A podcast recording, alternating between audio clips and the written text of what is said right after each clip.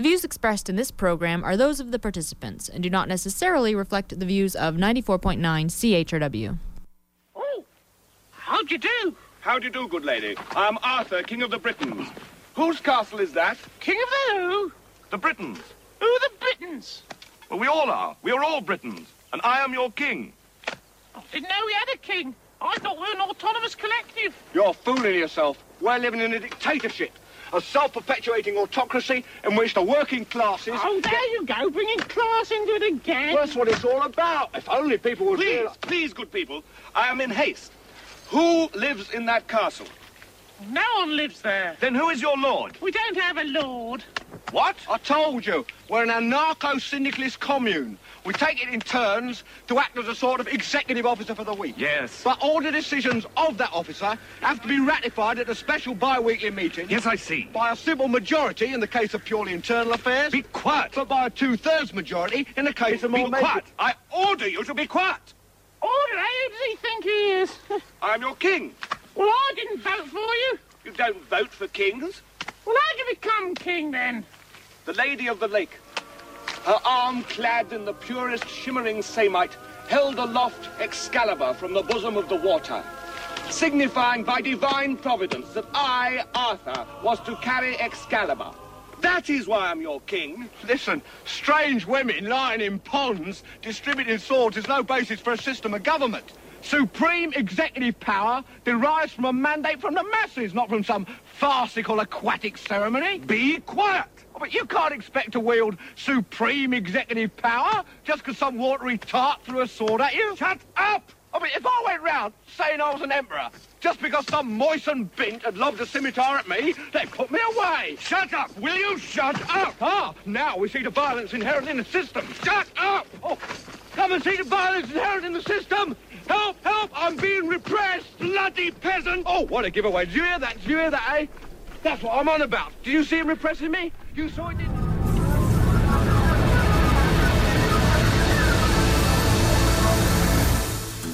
Good morning, London. It is Thursday, November 5th, 2009. I'm Bob Metz. I'm Robert Vaughn. And this is Just Right on CHRW 94.9 FM. Where we will be with you from now till noon. Oh, no, not right wing. Just right. Fade into color and color into black and white.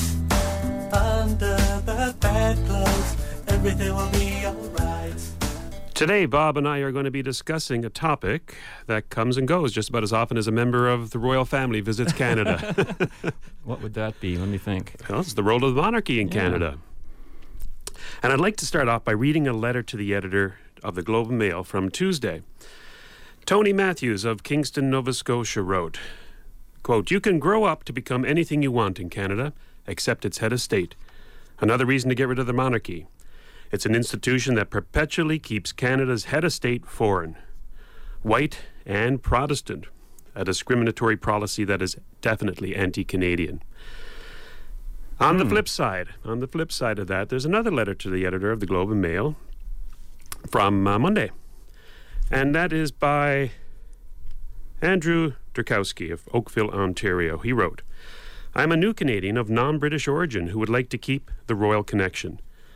It's an institution with deep historical resonance, and it does not, in its present form, interfere with the governance of this country. It distinguishes us from our southern neighbors, the people who twice elected George W. Bush as their head of state and can't spell neighbors right.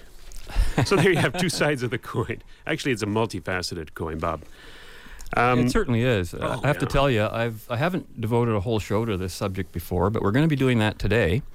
Um, I had an epiphany about the, the whole royalty thing last night that uh, had ne- I never really got into before because of some discussions. I've never been too fussy about whether we have a constitutional monarchy or a republic in the sense of um, which is the better form of government uh, in terms of you know making sure we can maintain our freedoms. Uh, both systems, I think, are capable of doing that, and both systems, I think, are capable of destroying it, depending on who's running the government. And of course, uh, but there are some interesting aspects that can be a weight one way or the other. And I think that's what comes up with the monarchy a lot. Well, I agree with you. Um, I think the, probably the uh, the worst perpetrator of destroying of freedoms is not necessarily who's the head of state. It's what kind of democracy you have. It's usually ourselves. It's usually ourselves who destroy our own freedoms. Well, you know, whenever I hear, um, let's get rid of the monarchy, let's reform our electoral system, let's uh, change the boundaries of this, and anything that has to do with changing structure, um, what is that a response to? It's always a response to bad government. And fixing those things ain't going to change bad government. That's right. We would still have Stephen Harper, we would still have Dalton McGuinty, and we could change all of those structures. All that would do would either let them more loose at the public or less loose. You know, you have it's how much uh, control does the public itself have over its governments? Right. So you know. Well, today what we're going to be talking Yeah. about is a calming influence. The calming influence the monarchy has, perhaps a president has, a head of state has over the rabble, over the commons, over the House of uh, Commons, the Senate, uh, the people. And what is the role of the governor general? What's the role of the queen? What would be the role of a president? So, the first part of the show, we're going to be talking about just actually the fact that we have royalty just down the road. Today, they're in Hamilton. Uh, Prince, Prince, uh, the Prince of Wales and the Princess of Wales Yes. are in Hamilton today. And uh, later on in the show, we're going to be talking about the role of our Governor General, Michaëlle Jean. And um, later on, even further after the half hour break, we're going to be talking about the, an example of the, the use of the role of the Governor General uh, from the Australian perspective. So, but f- first to start, we're going to be talking about the Prince and Princess of Wales. Sure, and don't forget 519 661 3600 is a number you can call if you've got any opinions on this subject. We'll be talking about it for the whole hour, so you can call at any time during the show, I guess. Hey, Robert? Oh, yeah, glad to hear Okay. from anybody out there who has an opinion about this. The Prince and Princess of Wales are touring our country this week and next, and it seems that every time a royal drops in to say hello, Bob, the same question pops up Do we really need a monarchy in Canada today? The first question I ask myself when I think of that uh, question is what is their role? What do they do? What is their function in our society and in our government? The answer I came up with, Bob, is not much. Uh, but as it turns out, that little bit of not much that they do play has an enormous effect on our society and how we define ourselves. The actual power of our sovereign, the Queen, is simply to appoint, on the advice of our Prime Minister or Governor General. That's basically all the power that she has. A lot of people don't know that. They really think that she has all the powers that the Governor General has and, and you know, a royal assent of bills and all that, but not, not really. No. All those powers were divested into the uh, Governor General. The Queen simply appoints a Governor General. Beyond that, it's all pomp and circumstance, accepting flowers from smiling children, and laying wreaths on war memorials, that kind of a thing. No real power to say. Let's talk a little bit about Her Royal Highness, though, the Prince and Princess of Wales, Charles and Camilla, our future King and Queen, by the way. Which seems to be upsetting a few people. Indeed, yeah, because, and I think it's the popularity of these two. Some of them uh, you may already uh, be asking out there. Did I say the Princess of Wales? Uh, yes. Did I say the Queen? Yes. I did. While Camilla herself styles herself as the Duchess of Cornwall, her, sty- her style and title in full is actually Her Royal Highness the Princess Charles Philip Arthur George, Princess of Wales and Countess of Chester, Duchess of Cornwall, Duchess of Rothesay, Countess of Carrick, Baroness of Renfrew, Lady of the Isles, Princess of Scotland. So, Put that on a driver's license. was was one of them mentioned by Monty Python in the opening skit there? Oh. Wasn't too sure. When Prince Charles becomes king, it's thought that Camilla will style herself as the princess consort rather than the queen. But in fact, of course, she will be our queen, the Queen of Canada. And Charles become the King of Canada. Do we really need, though, a king and queen once Elizabeth II's reign has ended? She is 83 years old, you know. Would her passing be a good time to take stock of who we are as Canadians and decide if we want to continue with things the way they are? Why fix something if it isn't broken? Well, that's my question. hmm And it's mine too. yeah. It's mine too. But apparently that question comes up so often, doesn't it? As a matter of fact, if you ask a Quebecer, 11% of Quebecers want to keep the monarchy.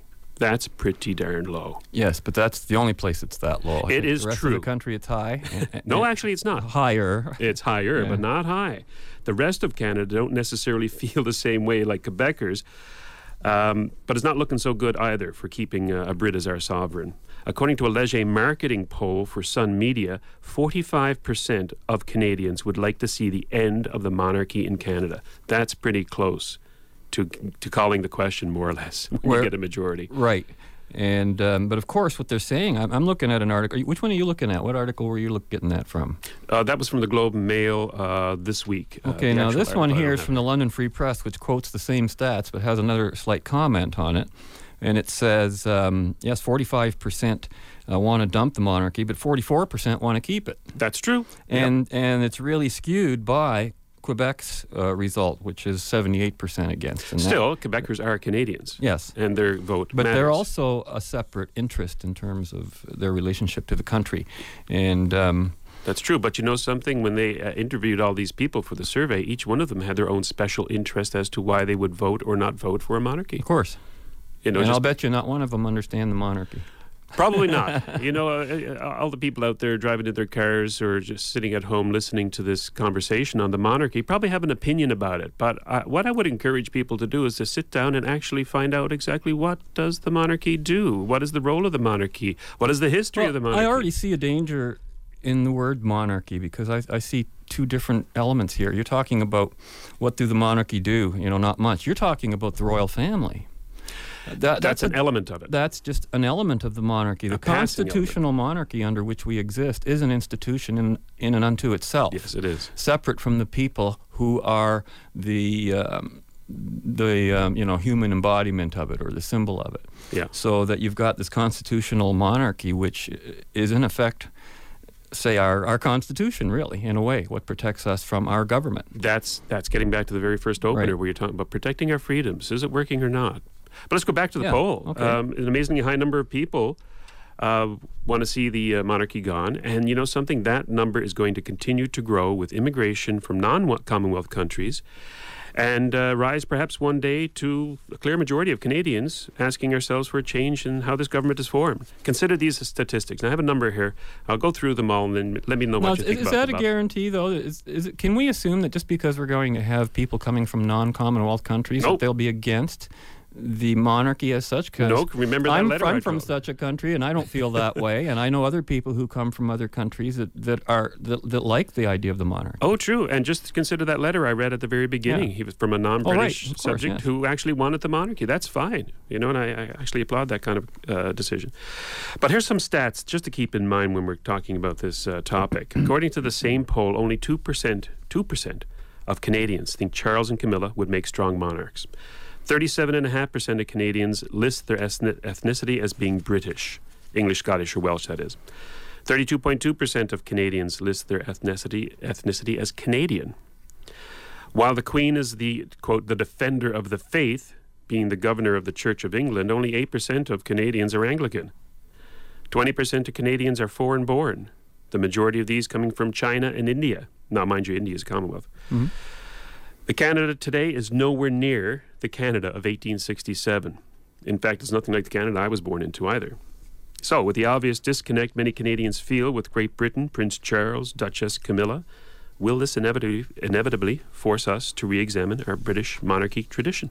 What do you think, Bob? But all those stats, all that, that different the Well- point of view of Canada changing from day to day. You know, I've, I got I got a lot to say about this. and I'm going to save most of it for the end of the show. But when somebody tells me um, times are changing, I say, "So what?" Principles don't. When they tell me that countries grow and there's more people, I say, "So what?" Well put. So what? You know, with, with the democ, democ or, or, or sorry, the, the, the demo, demography. I can't even say the word. When Demographics? the demographics change. I have to say, so what? Right? So what if the demographics change? What, do our rights change? Do- Nope. Not not an iota. So I think you and I are going to come down on the same side. of I, I think we may eventually, and I because we haven't discussed this in advance, and um, I've been sort of on the fence. I'm not fussy one way. This is not, by the way, about uh, a republic versus a monarchy per se, although that's going to be part of it. Um, but um, I think part of the discussion is making uh, our governor general our own symbol of the monarchy. That's what we're going to be talking about when we come back from the break. Good thing. Okay, I guess it might be a good time to take a break. And in this break, uh, we're actually going to be hearing from the Queen herself, although maybe not really. This is from the Winnipeg Comedy Festival taken a little while ago.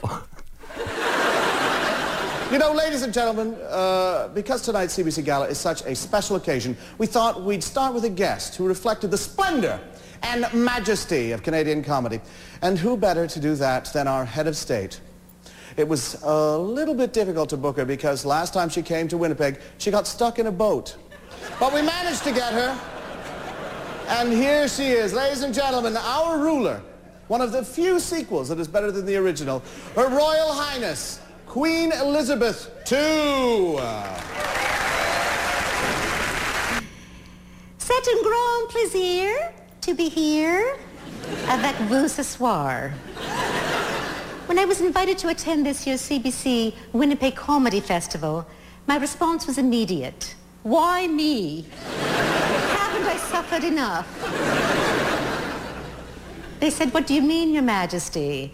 I said, well, the last time I was here, your city put me on a boat which broke down halfway across the Red River, leaving us completely stranded in the freezing cold.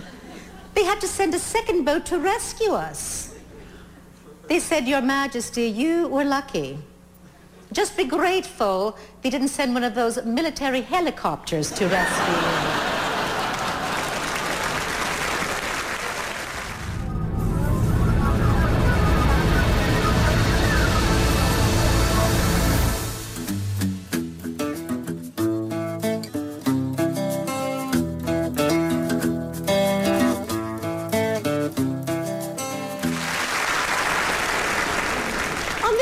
I came prepared for the weather. Now, I don't go anywhere without my fur-lined bra. Winnipeg is such a lovely city, even though it is full of Ukrainians. But I do have some very fond memories of my last visit to Canada. My favorite event was when I dropped the puck at a Vancouver Canuck game. Hockey is cruel, brutal, and painful, much like having tea with Camilla. Welcome back to Just Right on CHRW 94.9 FN. I'm Robert Vaughn, and I'm here with Bob Metz, and you can call 519 661 3600 to join in on the conversation. And today we're talking about the monarchy. And just before the break, we were discussing the role of the monarchy in Canada today. And to continue with the topic, I'd like to focus on the role of the Queen's representative in Canada, the Governor General, a position currently held by Michaëlle Jean. Now, the Governor General has been in the news on a couple of occasions recently, Bob. There was mm-hmm. a slight rising of some eyebrows when her website claimed she was the head of state. Some said that the Queen is the head of state, but I'm going to quote you from her website. By the way, she is the head of state, Yeah, I think so too. Not the Queen. Now, the Queen is the head of state when she's here, but the Governor General is the head of state. This is from the Governor General's website. The responsibility of the Governor General have evolved over time, along with the evolution of Canada as a sovereign and independent nation. In 1947, letters patent signed by King George VI redefined the powers of the Governor General. These letters patent, quote, authorize and empower our Governor General with the advice of a Privy Council of Canada or any members thereof, or individually as the case requires, to exercise all powers and authorities lawfully belonging to us, that means the King, in respect of Canada, unquote. Since then, the Governor General has daily and fully exercised the duties of the head of state, not only in Canada, but also abroad. As per the letters patent, the Governor General is also the Commander in Chief of Canada. The Governor General represents Canada during state visits abroad and receives royal visitors, heads of state, and foreign ambassadors at Rideau Hall and at the Citadel of Quebec. The Governor General presents honors and awards to re- recognize excellence, valor, bravery, and exceptional achievements. The Governor General is also the head of the Canadian Heraldic Authority. That is from the Governor General's website. So that gives you an idea of exactly the authority that she has and how she is, in fact, de facto, our head of state. Mm-hmm. So, what was all the fuss about? You mean, Yeah, what is all the fuss you about? know, I think and when it comes from people within government, you wonder, do you guys know what you're doing there? Do you even know what the structure is that you're in? Actually, I I'm think a lot of the hoopla came from uh, the Monarchist League and probably uh, other people out there who, who don't really perhaps know um, what is the role of the Governor General? What is our history with the Governor General, and how the powers of the Governor General have evolved over these past 150, 200 years to come to the fact that today, Michaëlle Jean is our head of state. Yes. It's just out of, just out of ignorance, just out of uh, Well, even when you say that- even when it's said that she's the representative of the head of state, that still means the same thing when they're there. If you, if you know, if the boss sends me down as his representative to some place, I'm the boss. That's for right. that period of time, and there's no two ways about it. That's right. So, as it turns out, the Governor General has a considerable amount of power in our country, and it's only by tradition that most of her reserve powers, as they are called, are kept in check and not used. So, it's tradition that basically keeps her from using the actual powers that she have, which are pretty great. The Governor General summons, prorogues, and dissolves Parliament. You know, that, that, that just stop there for a sec. Mm-hmm. Tradition stops her from exercising the actual powers that she has, is what you're saying. there. Abusing the powers, I would more Okay, or less that- say. Um, Not exercising, but abusing. what you know, tradition is always established by some kind of precedent. And does that mean no precedents are permitted anymore, or or is it out of no, As a matter of fact, I'm going to get into some. oh, good. Some okay. precedents Sorry, I, very I, shortly. too, too soon. Too soon. I'm going to shut up for a minute. Maybe we should talk about these Yeah. shows before we get. Okay. but no, actually, Bob and I don't really talk about too much about uh, the actual content. There's a matter, matter of fact, we make a point of not talking about uh, the the nitty gritty of what yeah, we're going to talk. other about. than the theme. should- other than the theme, yeah, I call Bob up and say, "Hey, I'm going to talk about the Queen today. Very Okay. good. Yeah. what do you think about her? I don't know. Yeah. I'll let you know. on So she summons, prorogues, and dissolves Parliament. I mean, uh, who wouldn't want to do that? I'd love to have that power. I'd Oh, abuse it, I can yeah, tell I'd you be that. abusing it, that's for sure. She delivers the speech from the throne and gives royal assent to acts of Parliament. She can also dismiss a Prime Minister, refuse to dissolve Parliament, refuse or delay the royal assent to legislation. To withhold the royal assent amounts to a veto of a bill. To reserve the royal assent, in effect, amounts to a decision neither to grant or refuse assent, but to delay taking a decision for an undetermined period of time. She has that power. That's a, that's a, that's a lot of power. But the reserve power dismissal has never been used in Canada, although other reserve powers have been used to force the Prime Minister to resign on two occasions. The first took place in 1896. Now, this is how far back you have to go, but it's tradition, and this is what you're going talking about. There is precedence, there is traditions, there is examples. In 1896, Prime Minister Charles Tupper, we all remember Charles Tupper, don't we? Oh, right on the tip of my tongue. refused to resign. Tupperware, right? Yeah, Tupperware. Sorry. yeah, they named some Yeah. sandwich containers after him. He refused to resign after losing the 1896 election. Refused to resign. Yep, yeah, he lost the election, refused to resign. So that led the Governor General, the Earl of Aberdeen, to no longer recognize Tupper as his Prime Minister, disapproving of several appointments Tupper had recommended. Now, on the second occasion, it was known as the King Byng Affair. In 1925, not that long ago, people still alive today from there. At least I think so. you know, when you're talking about those times too, if you're if you're thinking in terms of years and generations, it seems a long time ago. But if you're thinking in terms of the electoral process and elections, not that long time Mm-hmm. No, ago. no, it with isn't. elections once every four or five years. You, know, you don't get that many opportunities to change government. But in that instance, Bob, in 1925, the Viscount Byng of Vimy, what a name, refused to dissolve the new parliament after his Prime Minister William Lyon Mackenzie King, looking to avoid an upcoming non confidence motion. Boy, this sounds familiar. I've heard that before. Had advised. In the fall of 2008, Governor General Michaëlle Jean used her reserve power to prorogue Parliament instead of dissolving it to avoid another election two months after one had already been held. So she's used her power just recently. No mod- modern Governor General, however, has disallowed a bill, although provincial lieutenant governors have. Now, you're going to have to go back a long time and uh, search the histories of the Commonwealth countries with a fine tooth comb over hundreds of years to come up with a constitutional crisis involving the monarch or a governor general. But one of the most notable comes from a country which weathered the storm quite well and is still a very stable and prosperous democracy Australia. I've heard of that place. Yeah, I I've heard there's of it somebody too. in the in this room here somewhere who's from there. Yeah, hey, Bronwyn. um, now, this bit of history they call the dismissal. And the dismissal was about It happened in 1975, and what happened then? Now, 75, very- 1975. That's not long ago. relatively recent. Yeah, in our lifetime. But um, 1975, the Australian constitutional crisis was called the dismissal and refers to events that culminated with the removal of Australia's then Prime Minister, Gough Whitlam, of the Australian Labor Party.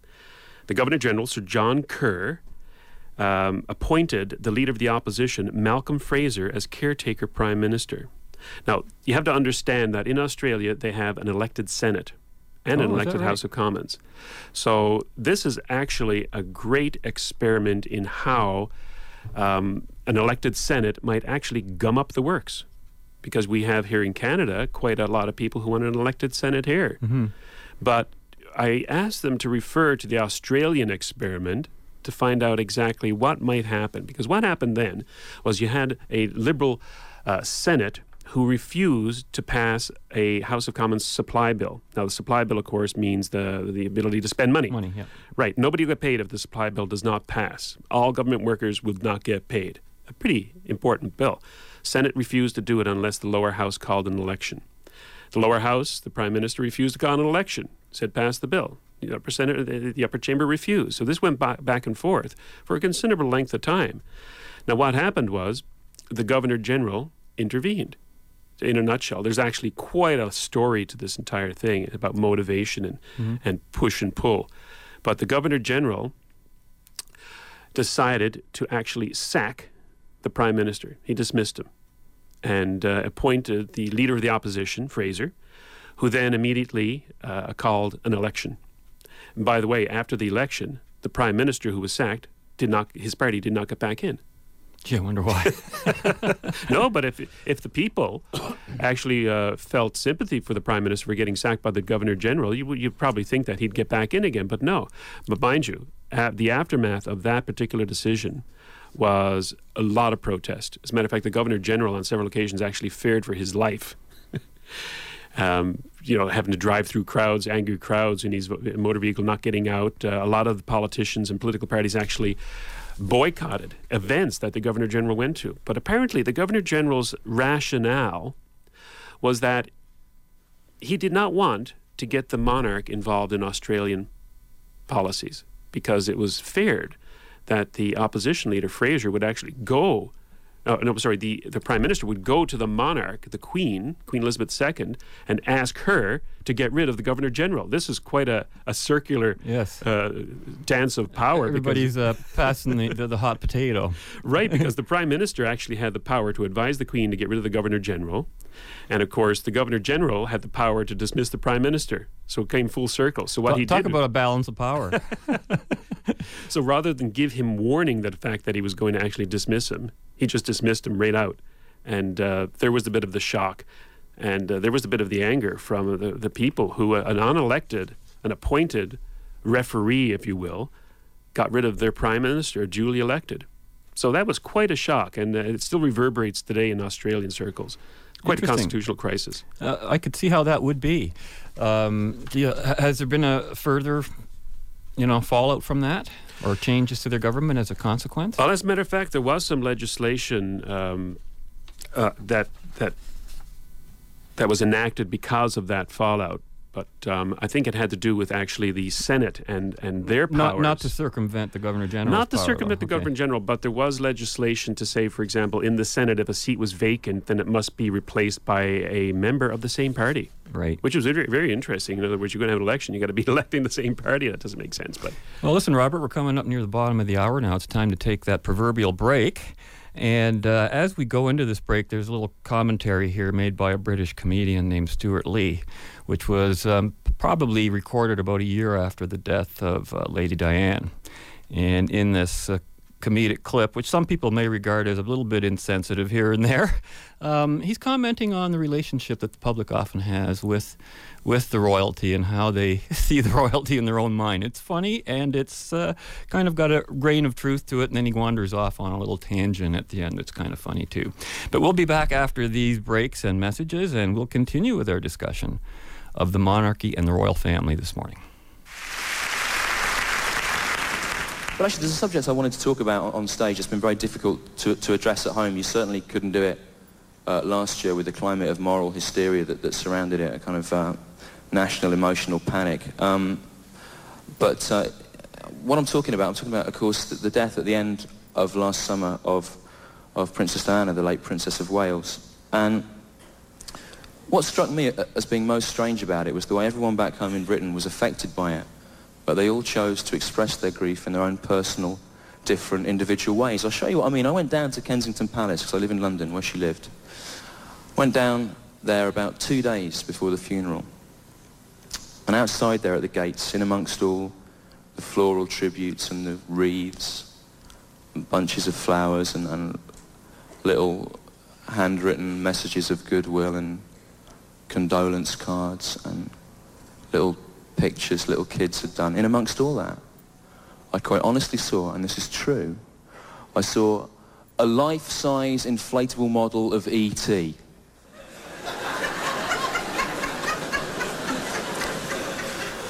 and I looked at that for some time and I thought,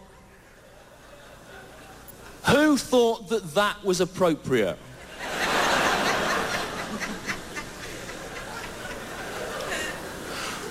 What household did that come from where perhaps a wife went through to her husband early on that tragic Sunday morning, said to him, you must, you must wake up.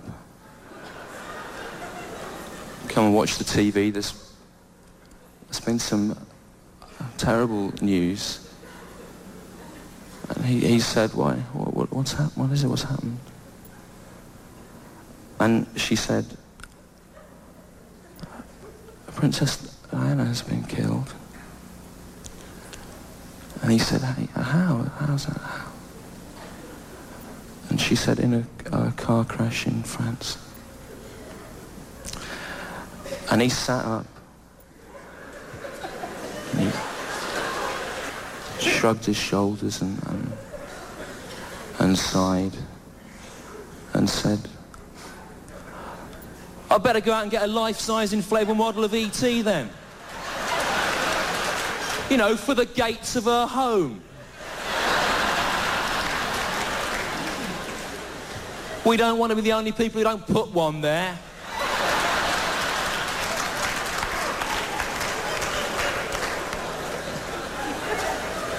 And his wife said yes. And you'd best hurry, there'll be a rush on those now. Putting an E.T. there at least has a kind of logic, because E.T. is a very spiritual figure. E.T. is very like Jesus, I always think. Three main ways. Firstly, E.T. is like Jesus because he could heal the sick by laying on his hands. He had the, the gift of healing. Secondly, E.T. is the same as Jesus because he's a fictional character. He didn't exist.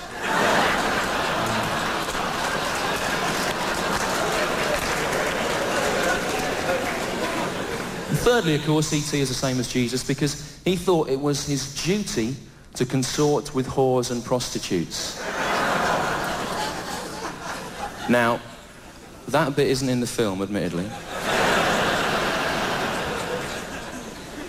but there is a director's cut I would urge you to seek out. With some amazing animatronic fingerwork in those extra scenes.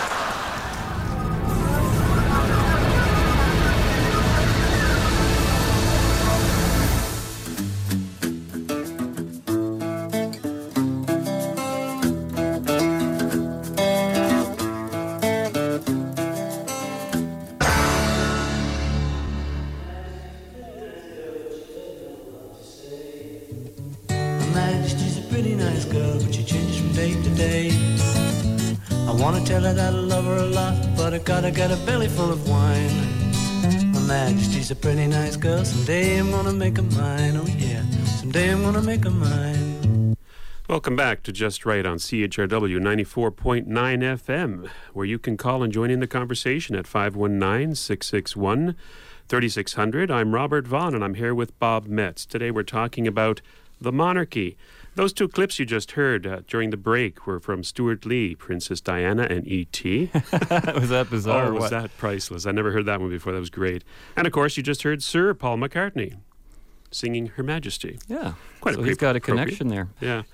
You know, the words to that song, talking about, you know, making almost making Her Majesty subservient in some way to the public will. It, it almost the impression I get from that song. It's true. And it's almost the what you see the public wanting to do in terms of pushing the the whole concept of the monarchy to a more quote unquote democratic system of government. Right. And I think that's where a lot of the the Achilles heel of that thinking actually exists. But I'll talk about that a little later. I know you had something to say now about um, what was the particular thing you're getting into now? Oh, we're going to talk about an article by Jeffrey Simpson on the Governor General. But first, I'd like to comment oh, on a. We just had a caller call in, and I uh, didn't want to talk on the air, but Bronwyn was saying that the caller was asking whether or not um, we could confirm that the the uh, Queen or the British monarch actually has no governing power in Great Britain her, itself.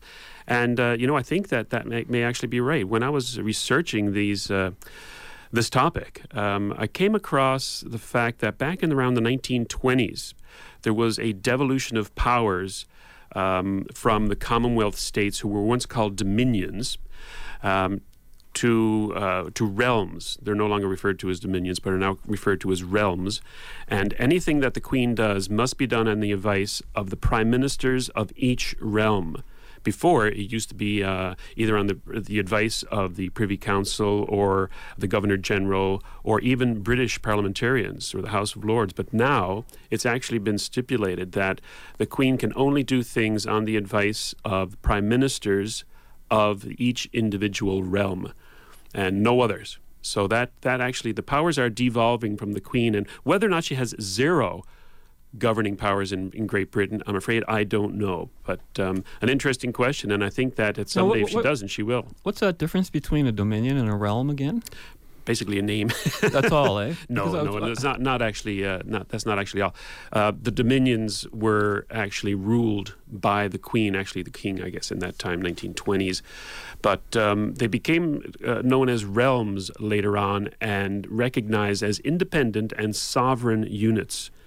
And any authority the queen may have had in appointing governor generals or doing any actions within those realms had to be on the advice of the elected prime minister from each of those, of those realms. realms. Okay. Yeah. So in effect, we are a sovereign independent nation, and anybody who says we're not really should do a bit of history checking on on who has the power and who has the control in this country. It's basically the prime we minister. We being Canada in this case. Yes, it and, is the prime minister. Are we then a dominion or a realm? We're a realm. We're a realm. We're, remember, they took out even the name Dominion of Canada. That was actually our name the actual uh, official name of Canada was the Dominion of Canada, but we are no longer a dominion. Well, it's funny because of, you know you have the word kingdom with the "dom" in it from Dominion. You know. Oh, I didn't know that was the etymology I, of it. I think it is. Oh. And uh, so I was just wondering if that was sort of uh, getting rid of the whole concept of attaching king to that word in some way. You know, I think there's a difference too between getting rid of the power of the um, the, the person in that position and undermining the actual structure of what is called the monarchy, however it manifests itself here in Canada and Britain, Australia, wherever. But we'll get into that shortly. Yeah, Jeffrey Simpson, just to get back to that article, uh, just this week, suggested that uh, we change some of the things going on with the Governor General and actually make her the head of state. He wrote on Saturday last that, quote, Canada should cut its ties with the British monarchy. And his reason is simple. Quote, they are British. we are Canadian. he proposes that Canada should, quote, make the office of the Governor General the office of the head of state, period. No constitutional debates about whether the Queen or Governor General is the head of state de jure or de facto, unquote. Personally, I could accept that, Bob. Uh, but I could equally accept leaving well enough alone. Yeah. Despite the changing demographics that we talked about at the first part of the show and the antics of the Princess of Wales, the personalities of the other royals, there's no pressing need for change. The current system has worked for such a long time. Why mess with it? Canada's not alone, though, Bob. You know, you know, you know what bothers generals. me about this kind hmm. of opinions that Jeffrey Simpson's expressing here? I'm sure that if it were still someone as popular as Princess Di was, he wouldn't be saying half of this stuff. That's true. So people are putting all their um, feelings about the, the monarchy as an institution on their current feelings about the current members of the royal family. Prince Charles's And- unpopularity. and and which has gone up and down by the way i don't know that he's so unpopular but if you look here in the london free press you see little love in canada for chuck they don't even call him by his proper Charles, name yeah. and then whereas in you see in the National Post Conrad Black suggesting that Prince Charles deserves a warm welcome in this country. He likes Canada, knows it well, has a number of friends here, etc., etc. You know, and I can tell you from what I'm, I'm not a big fan of the royal family or anything like that, but I've seen enough documentaries about the various um, members of the royal family to be uh, somewhat impressed by them. They're they're better than the yes. average person out there. Charles himself has quite an accomplished history himself. Indeed. In his own military, a jet fighter, you know, like he can fly it, fly the damn thing, and be in the military. Um, you know, these guys, uh, they've paid a lot of their dues, and I think in a lot of ways, the royal family, they're, they're trapped like like fish in a fishbowl. Yeah. Um, it might sound funny. I have a bit of sympathy for them. But you know something? When Jeffrey Simpson asked we should get rid of the monarch, mainly because of his, uh, you know, dislike for maybe Charles. Remember that first clip that we came into the show with, with the Holy Yes. Grail saying, you know, Moisen Bince distributing swords from ponds is no basis for a system of government. Well, you know something, Jeffrey?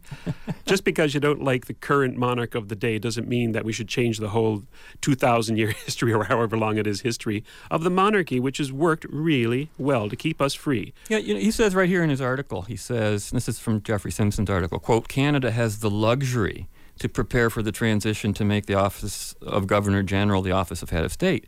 Well, okay, we have a luxury, but do we have a need or an objective or a purpose to do that? I don't really No, see. He doesn't really even define it. And uh, he said, um, you know, the head of state could be selected by Parliament, by the people, or by the 150 companions of the Order of Canada, or by this group or that group, all of which is majority ruleism. Everything he's suggesting, that's to me the exact thing you don't want to be You know, what, you know what that is, Bob? That's splitting heirs. It really is. I mean, who cares whether or not she's elected, appointed, appointed by you know people with uh, Considering they don't have any power anyway, Yeah. it's like you know, it's like arguing whether the uh, the blue balloon that's the symbol of a nation. I think we just got through basically confirming that real power in this country is with the prime minister. As a matter of fact, I think the prime minister in this country has more power than a president of the United States over his people. He actually does because basically whatever he says becomes law. Oh yes, and, and I think you know I'm not going to dismiss the power, quote unquote, of of the royal family either. I think their power comes not from the their legislative. Uh, quote unquote powers, but from their um, role as ambassadors and as Yes. uh, dignitaries for their country and the influence they can exert. And we'll talk a little bit about that. And of course, it can create it can create um, international incidents too, as we'll find out from these next couple of clips that were taken from Yes Minister. In which case, in which instance, I understand uh, there's a situation where uh, the French president gives the Queen a puppy as a gift, but it's a little more complicated than that, and you'll hear the whole skit. And we'll be back right after that with a few of conclusions I've got on this subject. Yes, sir. The French ambassador here, is he? Uh, yes, he's on his way. But could I have a word 1st Uh, the French Prime Minister isn't coming. The President's coming instead. Oh, President, that's marvellous. Uh, no, Prime Minister, it's terrible. Why? Well, when the Queen visited France three years ago, she presented him with a Labrador puppy. And now he's bringing one of its puppies to present her with in return. No. I'm afraid so. I knew it. What's the problem? Seems to be rather a nice gesture. It's a gesture, all right, but hardly a nice one. Why not? Well, Her Majesty will have to refuse it. Why? Quarantine, Prime Minister. You can't just import dogs. He'll have to spend six months in quarantine kennels at Heathrow. Oh, Lord. Well, the French will understand that, won't they? Oh, they'll understand it all right privately. That's why they're doing it. But they'll refuse to understand it officially. The Foreign Office will have to sort it out. Get Peter in here. Yes. Graham, you've got to tell your chums at the Home Office they must find a way around these quarantine regulations. I'm afraid it's out of the question, Prime Minister. What do you mean? In the first place, we enforce them vigorously with all British citizens and all foreign nationals, without exception. And in the second place, the Quarantine Act is signed by the Queen. She can't be the only one to break her own laws. Out of the question. The uh, French ambassador's here, Prime Minister. No, ask him to wait for a moment.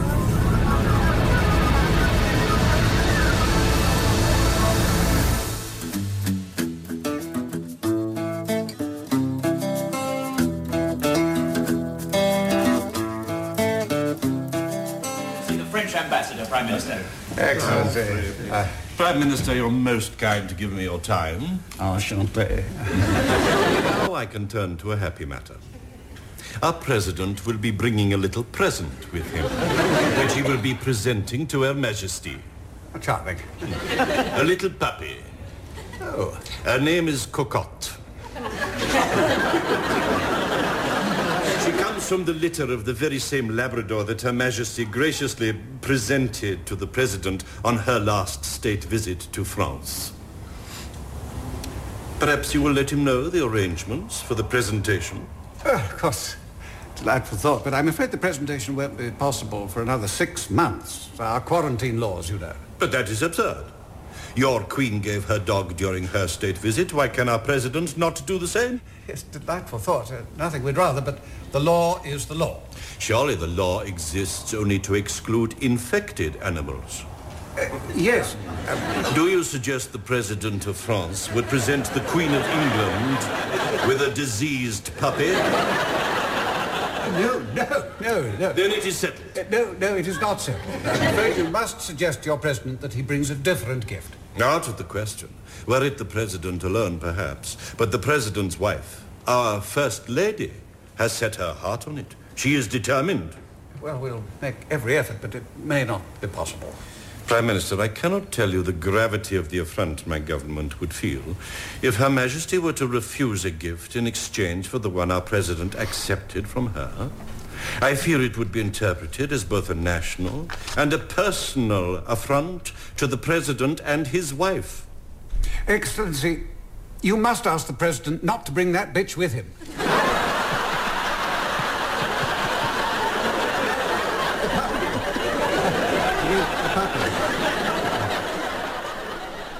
Oh, yes, Prime Yeah, Minister. he meant the puppy. I know. Welcome back to Just Right on CHRW 94.9 FM, where you can call 519 661 3600 to join in on our conversation about the monarchy.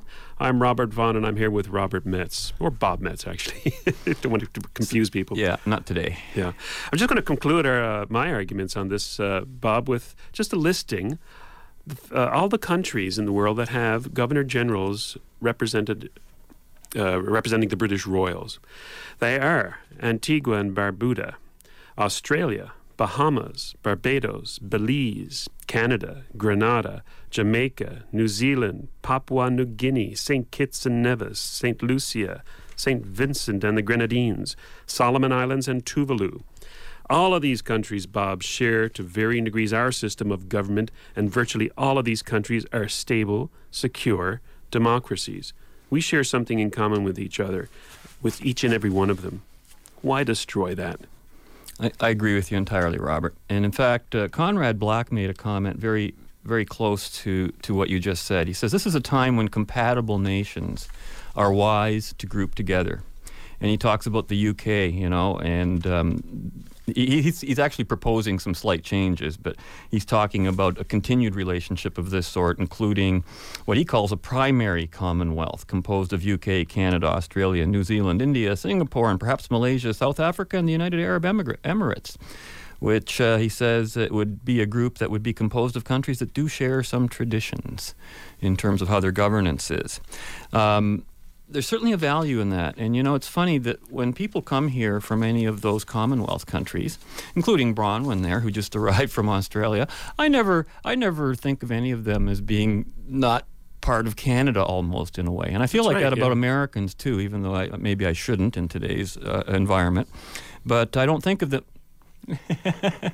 but uh, there's um, there's yeah she's a, she's a Canadian citizen too, but. Um, Well, she's got the accent. Yeah, she got that accent. That's all that matters, eh?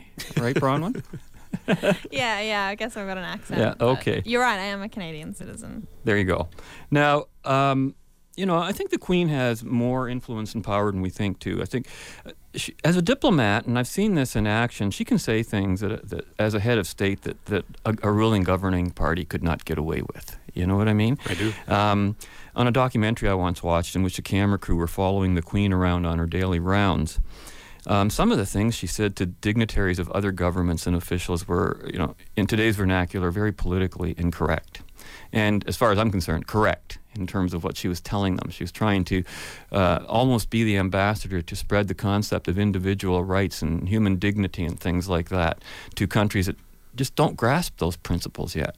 And she could do it in a way that I'm sure the Prime Minister of England or Canada could not get up and go to a leader of another country and say those things Mm. because she is not in that role of power. So. Uh, a lot of people, you know, it, there's a whole thing about uh, a constitutional monarchy is not, of course, an absolute monarchy. Which so get that idea out of your head right away. It, uh, um, you know, people talk about the whole concept of the republic. Again, I say both are capable of uh, supporting a free society or not. Uh, but here's an interesting distinction that I just had brought to my attention yesterday. And it has to do with the nature of property rights. And under a monarchy, the crown apparently owns all of the all of the property under its jurisdiction. Uh, and as such, property is exclusion. It means exclusion. If you own property, that means you can exclude people from going on it. And the crown has that prerogative. They can exclude people from being on so so-called quote public property. Although they don't, because there are there are agreements uh, to that, but they can. And uh, so, what we as the Queen's subjects call private property rights would be more properly described as a leasehold from the Crown, and can and can with similar and extended. It comes with similar and extended rights of, of exclusion, and, and we can pass it to our heirs and all that kind of things. So, because the Crown literally owns property, this is private ownership, both in theory and practice, right from the root up. Interesting. Okay, right from the root up. Now, a republic which has a president places all of its land of, of it under its jurisdiction under the theoretical construct of public ownership.